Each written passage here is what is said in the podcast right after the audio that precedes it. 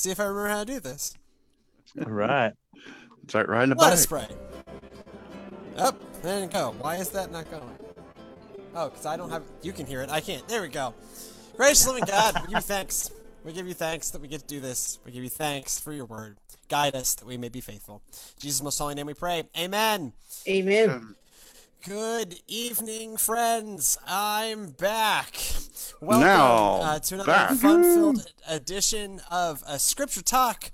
I am back. I am Pastor Trey Comstock. With me is the crew that has been holding it down in my absence. Go, Brandy. I'm Sister Brandy Dudley. Good evening, everybody. Go, Scott. Pastor Scott Hetshot. Glad to be here with y'all. And go, Stacy. And little old me, Stacy Tyler. And I want to give a heartfelt thanks, particularly to Scott, who's been holding down the lion's share of podcast logistics in my absence, and I think has learned it is not as easy as it looks. But I am thankful. I also know that we've had some internet issues over the past few weeks. Welcome to Palestine. We were just talking about it's magic. It's magic. I have no idea. But no, thank y'all all for keeping it going, and thank y'all in the audience for being a part of this. I certainly missed this. It is good to be back. I know. I feel like maybe as well. I feel like doing my Johnny Carson Ed McMahon impersonation. Here's Trey.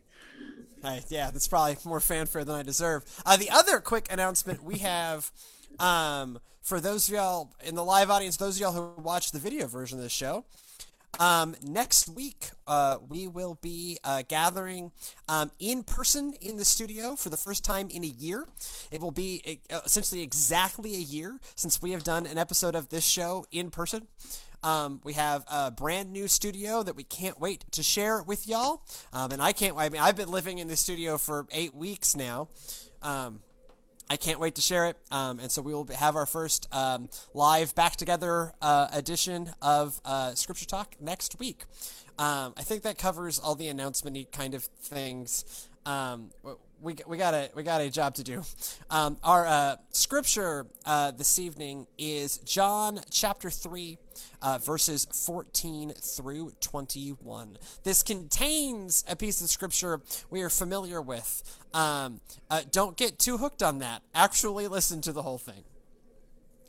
And just as Moses lifted up the serpent in the wilderness, so must the Son of Man be lifted up, that whoever believes in him may have eternal life. For God so loved the world that he gave his only Son, so that everyone who believes in him may not perish, but have eternal life. Indeed, God did not send the Son into the world to condemn the world, but in order that the world might be saved through him. Those who believe in him are not condemned, but those who do not believe are condemned already, because they have not believed in the name of the only Son of God. And this is the judgment, that the light has come into the world. The people loved the darkness rather than the light, because their deeds were evil. For all who do evil hate the light, and do not come to the light, so that their deeds may not be exposed. But those who do what is true come to the light, so that it may be clearly seen that their deeds have been done in God.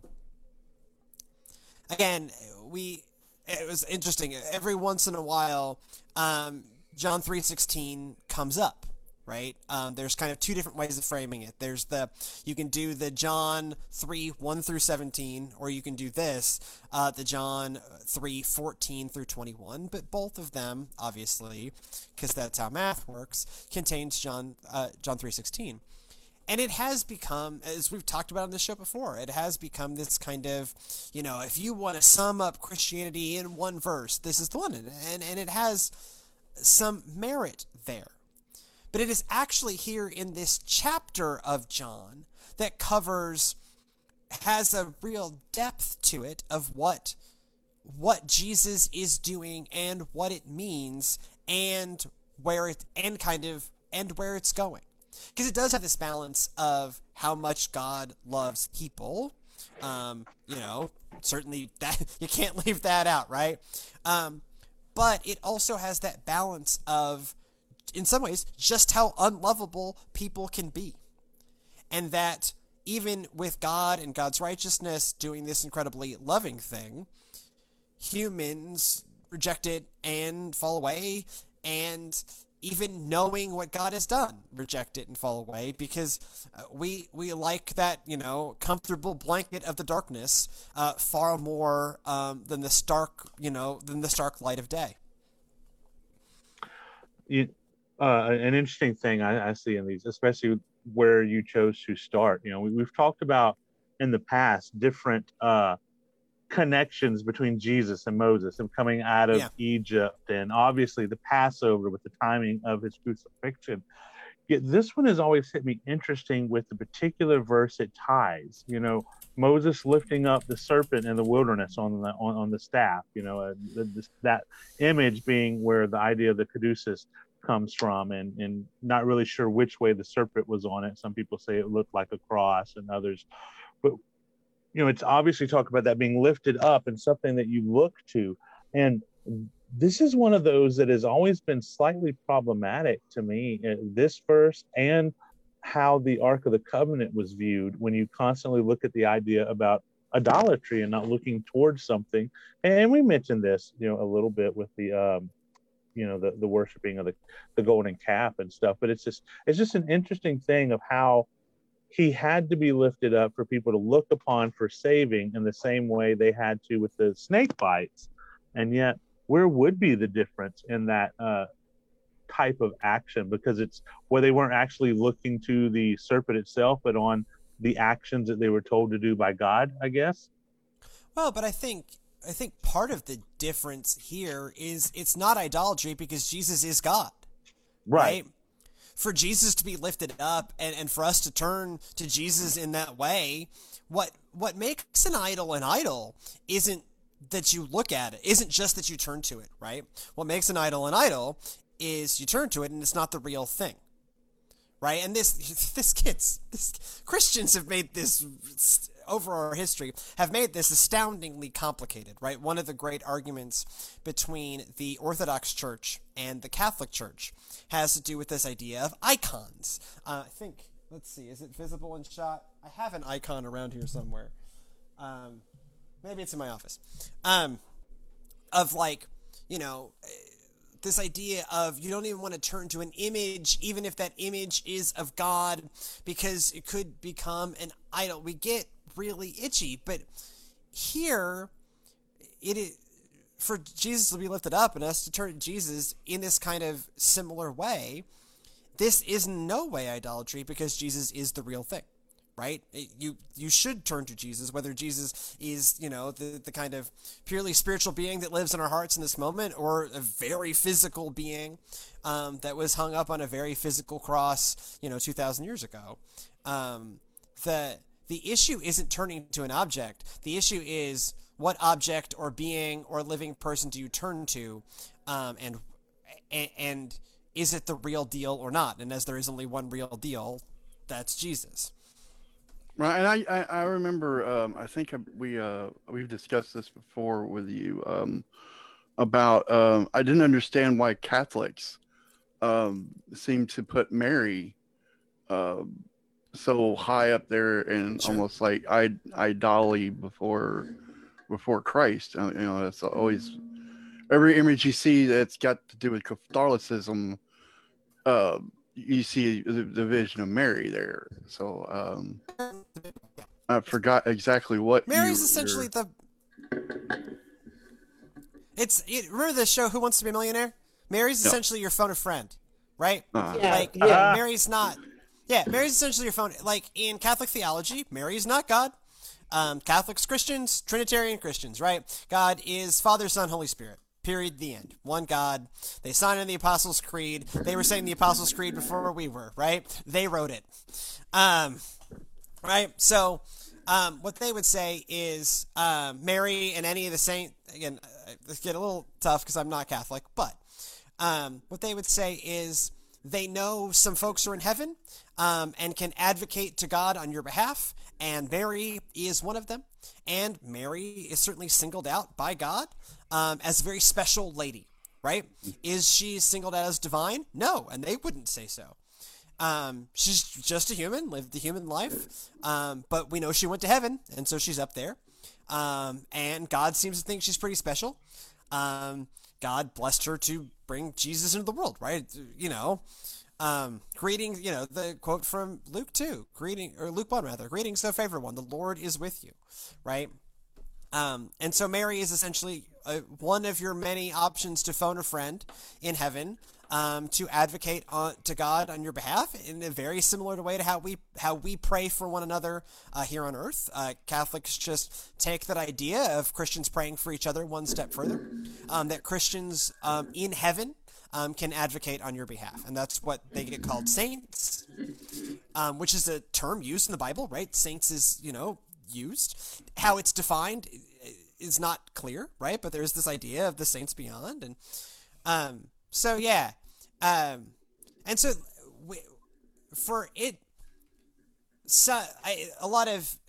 there's a lot of like inter-Christian strife that I think is often really unproductive.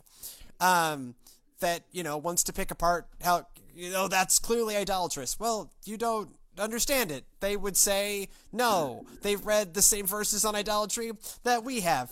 Same Bible, right? And what they would say is, no, this is just, I'm phoning a friend, essentially. Yeah, Mary is looked at to them as our earthly mother looks to us, our children. Because I have a Catholic friend who I asked the same question to her, and she pretty much said that Mary is like a mother that helps us to pray and whatnot and so forth. So she's not worshipped. That's what Jesus is to be worshipped. They look to her as to help them to pray and pray well. Just as in their prayer, that the Hail Mary that they say, the second part of it is they ask her to help to pray for them. Now at the hour of their death, that's all that they're doing. But as the scripture about the snake being lifted up, I think that's being used as a sacramental. That's why they have all of these statues and prayer cards and whatnot. Those are sacramentals that help them to build up their faith in a way. But the snake that was used in the wilderness was to help the Israelites get well from their snake bite. Mm-hmm. So, but I'm looking here. The Greek word for lifted up can also mean exalted. Yes, because Jesus is going to be exalted no matter what.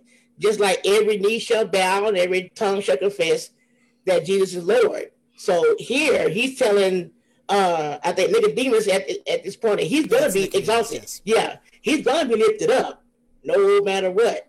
And we look to him for our healing. Yeah.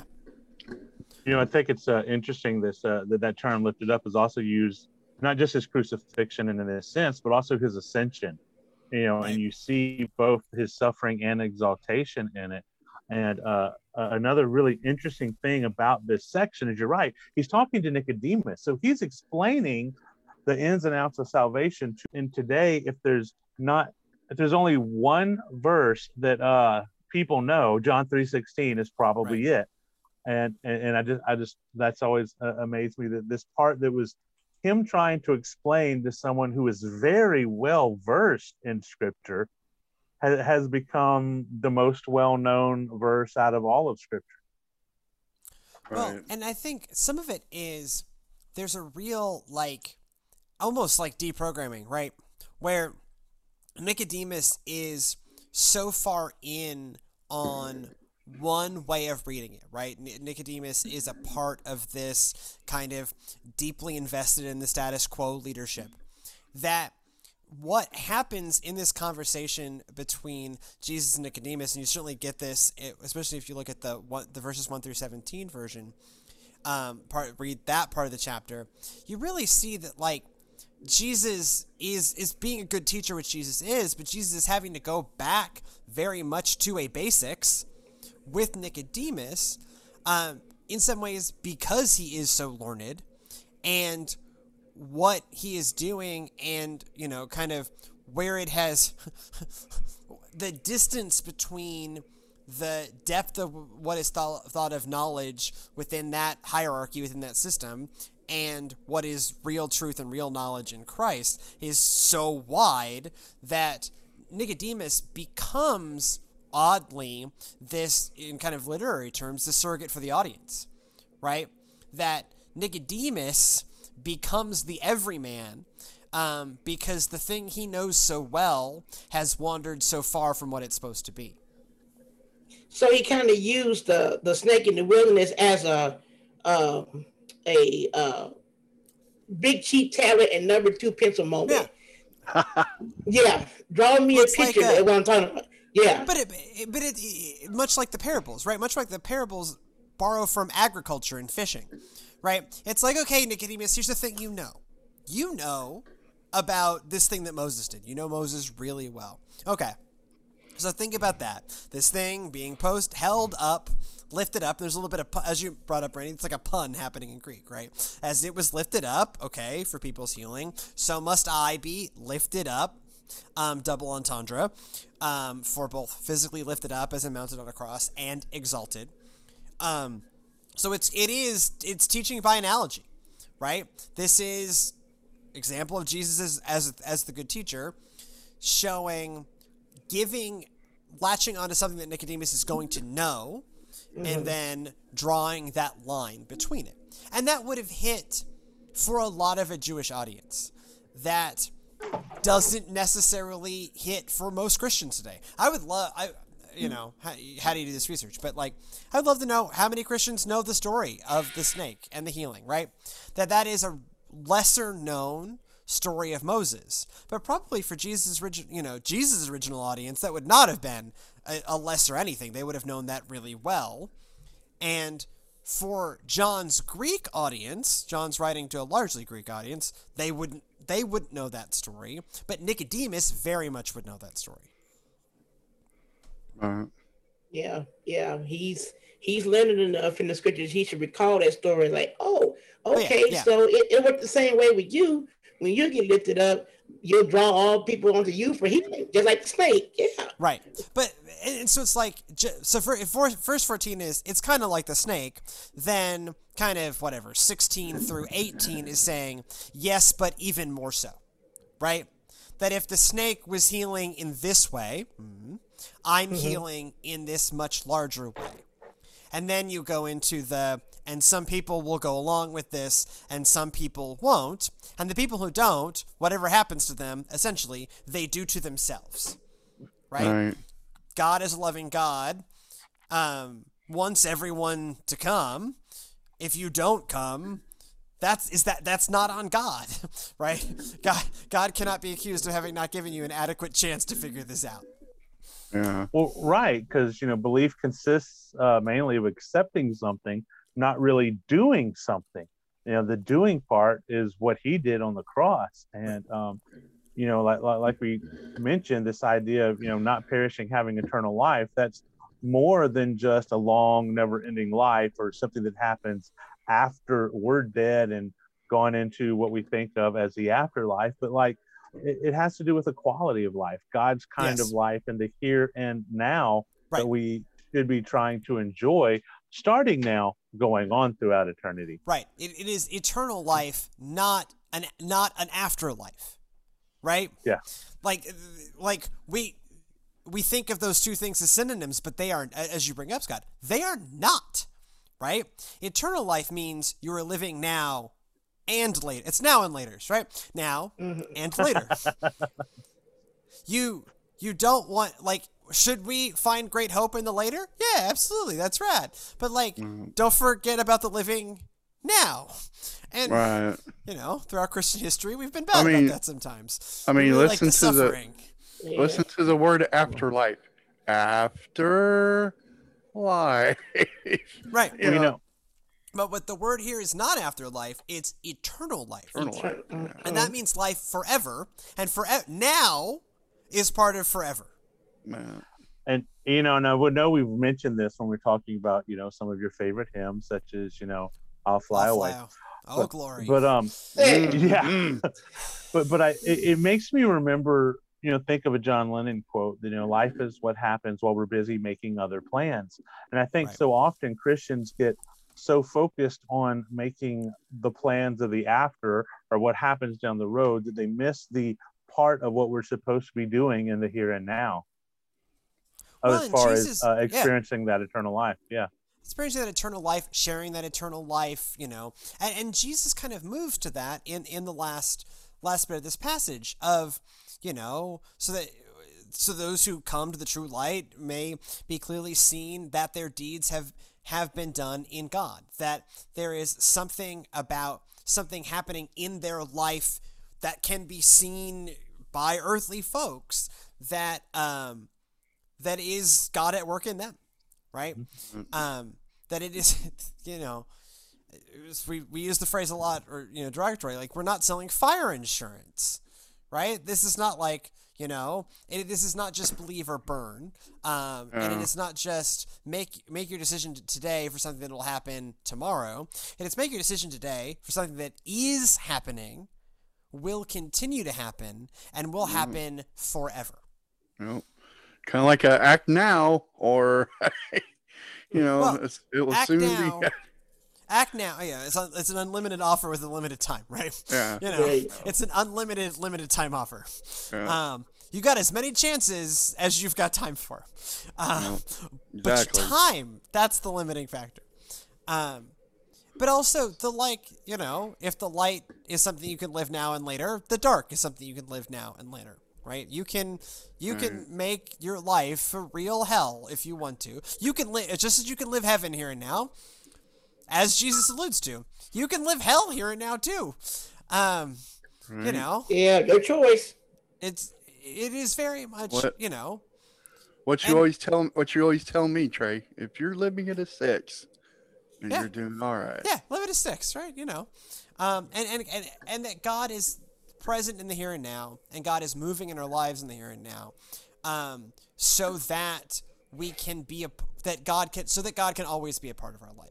And that happens, all of that is made possible because Christ allows himself to be lifted up like that serpent, but even more so. Again, so often when Jesus is quoting the Old Testament, Jesus can't quote the New Testament. He is the New Testament.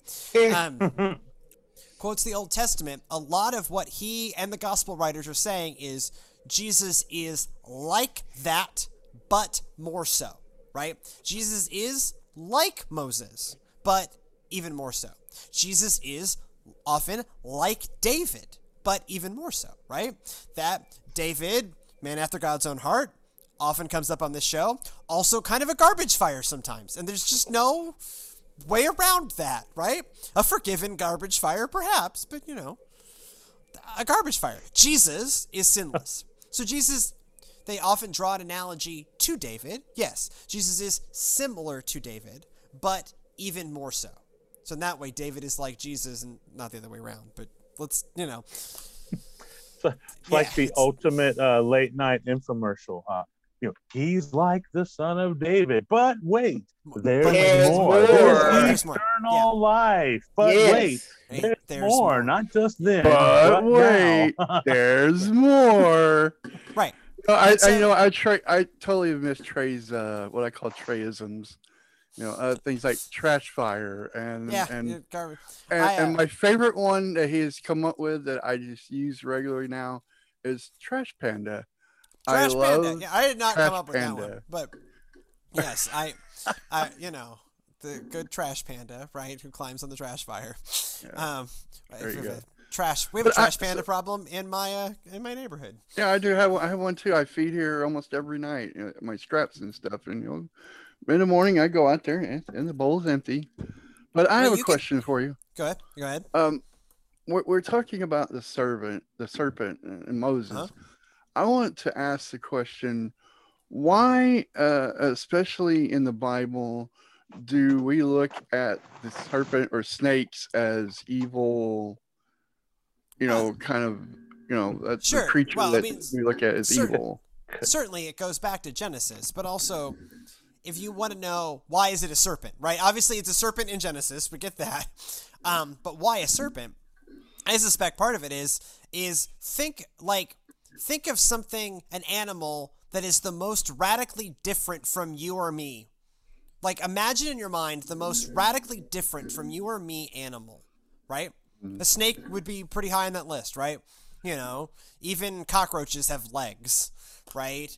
And also, if you think about, you know, as we, like, there are poisonous snakes in the ancient world, there are poisonous snakes here, and they're largely silent predators that can kill without warning, right? So they are a natural thing to fear, in part because of how different they are from us, and in part because of the way they hunt and can very much harm people. And so I think that's where, you know, we can debate like chicken and egg, right? You know, does that have to, is that because how they were eaten?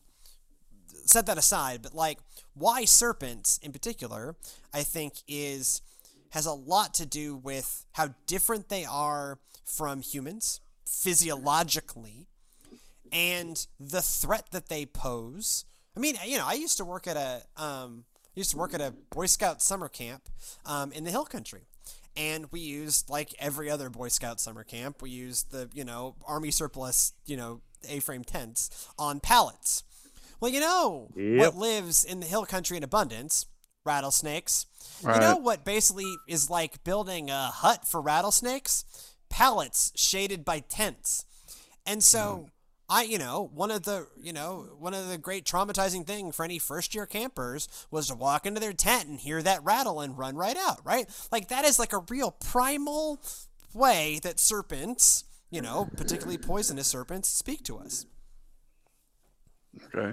Yep. I don't know if that answers the question, but it was certainly a lot. No, that was very, very interesting. Thank you. And they're just creepy. And then I'm trying to diagnose why they're creepy, right? Right. Are they creepy? Well, I yes, but why? I used to be a reptile tech at Petco, so I mean, I just kind of, I'm like, what's wrong with snakes? Why do people jump at them? You know, I hold them all day. I'll hold them all day long. You know, and they got to be ran over by the car, run them over. I used to have at a previous church, I had a guy with a pet rattlesnake. Mm-hmm. He had a name for her. It was a ludicrous name that I have forgotten. But like, he keeps a pet rattlesnake. So like, you know, there are many strange people out there, I guess. Well, my son keeps them. He actually climbs the mountains of Albuquerque, New Mexico, and the Sandias, and he will go actually look for rattlesnakes, and he keeps them as pets. Nice. Everyone needs a hobby. And on that note, it's probably as good a place as any to end. Thank y'all so much. Thank you, chat. It is great to be back. It's great to be back talking scripture for programming note for those of y'all stay tuned for 8 p.m. Where Sister Brandy will be doing evening prayer, and then I will be back with morning prayer tomorrow morning if you're watching live, Tuesday morning at 8 a.m. and Thursday morning at 8 a.m.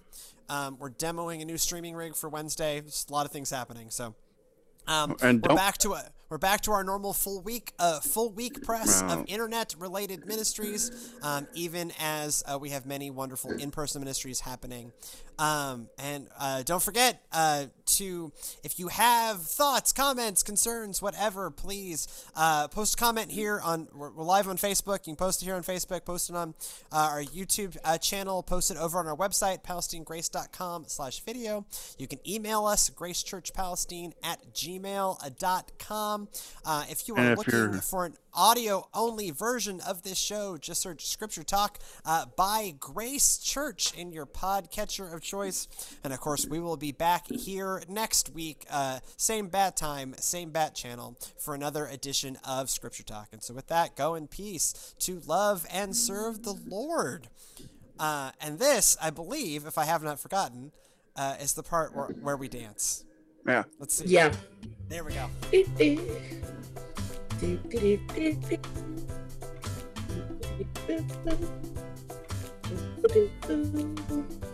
A silly dance.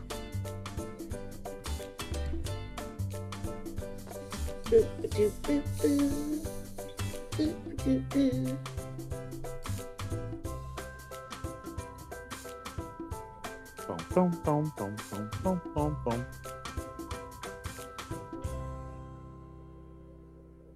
want to go, baby shark. No.